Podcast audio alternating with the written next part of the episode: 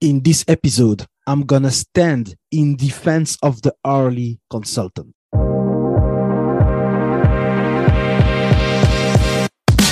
Welcome to the Consulting Lifestyle Podcast. I am your host, Diogène Tirandekura. On this show, you will discover the realities, the successes, and the struggles of business management and information technology consultants in the fast moving B2B world. So stay tuned if you want to know more about what it takes to have a consulting lifestyle. I think this episode will not be my most popular one because tackling a subject where actually all consultants, at least all the consultants that I hear or that I read creating their own content, they hate the hourly model, or at least they will always recommend against working in an hourly model for their audiences or their clients or their uh, coaches. And while I actually mostly agree with them, I still believe that there are three contexts or three reasons which justify choosing to have an hourly consulting model. So what do I mean by hourly consulting model or being an hourly consultant? What I mean is that the unit of sale of your consulting service is time. And usually that time is based in hours, at least in North America. Because I know that in Europe, it's a little bit different where your time can be uh, counted in days, which is actually even a, bit, uh, I would say, kind of a bit worse because it assumes that as soon as you work for your uh, client on a time um, related basis, you will work for her or for him the whole day. It's actually even a bit worse. But the hourly consultant is someone that exchange his service or his knowledge, her service or her knowledge against her or his time her or his hours. Therefore, the most important variable of your business is your hourly rate because every revenue that you make is only a multiplication of that rate. So you really have to make sure that uh, you negotiate it as well as possible. Otherwise you are, if I can say it like that, stuck with that hourly rate. But first of all, before uh, providing any warning or any uh, negative sides to uh, being an hourly consultant, I'm gonna provide three reasons why you can decide to become an hourly consultant. The first one is something that I um, have lived a lot or almost all of my career is when you are in a project where way too many variables are out of your control. Uh, let me explain. First of all, you find yourself in a project with a big company. And when I say big company, I'm talking about uh, multinationals that have uh, offices all over the world, a lot of users, a lot of different time zones, etc. So the first reason why it will be good to be an hourly consultant is when you have a contract where too many variables are out of your control. And uh, when I say too many uh, variables, I'm talking about the length of your contract, the complexity of the work that has to be done, or the fact that there are um, a lot of people or a lot of uh, organizations that have decision power that can impact your uh, contract, but you you you have absolutely no control over that. And one thing that is uh, classic and that is the style that I live most of my career is when you do information technology implementations.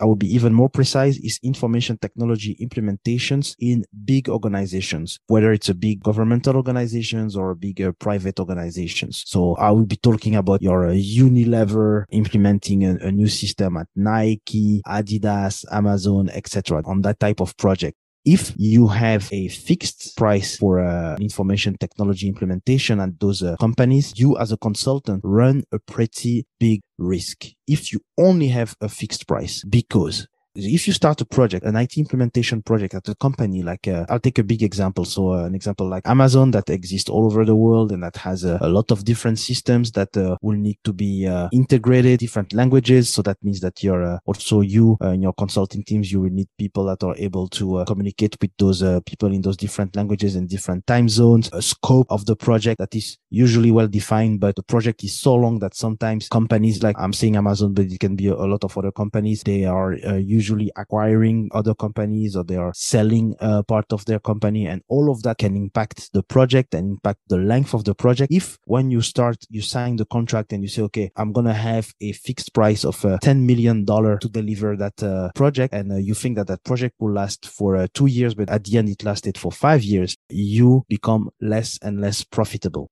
Whereas if you are working on an hourly basis, the thing that you uh, protect yourself with at least is that you know that, uh, okay, if the project takes much longer than what is expected, at least I will be paid for that. And I believe that when you have, for example, so a, a big IT implementations to do with the big organizations, I believe that a component of hourly in your pricing is uh, important to have so that you, uh, you kind of protect yourself a little bit just in case the project becomes much longer than uh, anticipated. And believe me, that happens a lot. I'm going to make a specific episode on that, on the reasons why a lot of uh, IT implementations uh, either fail or uh, they become too long or too costly. But uh, this happens a lot. So that's one reason or one context in which it is actually good to be an hourly consultant. Another context in which it is good to do it is uh, when you just start out as a consultant and you were an employee. And let's say you were a, a procurement specialist for uh, 10 years at different employers and now you become a procurement consultant. You could directly start with a fixed price model or with any other uh, pricing model. But if you start with an hourly rate when you start your consulting business, it is not too bad because the way in which you will uh, calculate your pricing is that you could basically compare what was your uh, latest salary or the salary that has to be uh, competitive for the level of uh, skill that you have. And maybe you make it times uh, 1.5 times two times three, and that becomes your hourly rate as a consultant. I believe that it is still a valid way to start out with your pricing. And then as you progress along, you might start to find ways to uh, put up a fixed price or productize a bit your services so that you're not always uh, on an hourly basis. So to me, that's a second uh, context in which you could be an hourly consultant. I will uh, explain the third reason why it is a good context to be an hourly uh, consultant. The reason is that it is easier to switch from hourly to uh, fixed price or another uh, pricing model than the other way around. Let me explain. So let's take an example of you being at home and uh, you want to uh, renovate your kitchen. So you bring uh, some uh, workers that have the skills to uh, renovate kitchens, basically. On your invoice, very often you will have different items. You could have an item related to uh, the travel.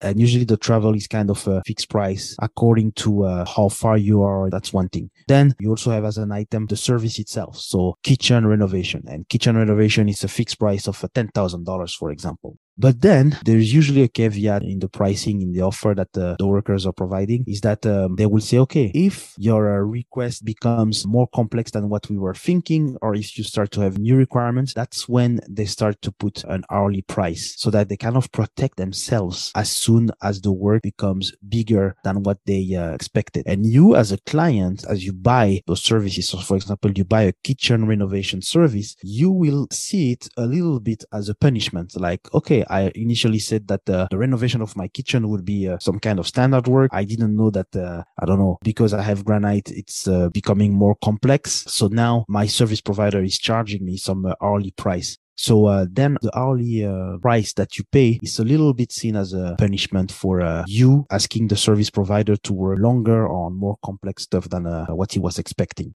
So I believe that's also a little bit more for the beginner. I believe that if you are an uh, hourly consultant in that context, it is better because when you um, start from a fixed price to an hourly, you protect yourself. But if you have underestimated the work that uh, had to be done and uh, you go from a fixed price and that looks very attractive and then you uh, start with an hourly that sounds more expensive than the client was paying at the fixed price, the client might be frustrated. So these are the three reasons why I stand a bit in defense of the hourly consultants. But overall, if you want my opinion, there are a lot of um, negative sides or downside being an uh, hourly consultant only in the context in which your um, hourly rate enables you to live a pretty easy life, but still a middle class life. If you have an hourly rate that is astronomical, that can get you into half a million dollars or uh, only uh, through an hourly rate, then it's another story. Actually, it's a completely valid model. But to me, there are downsides to it.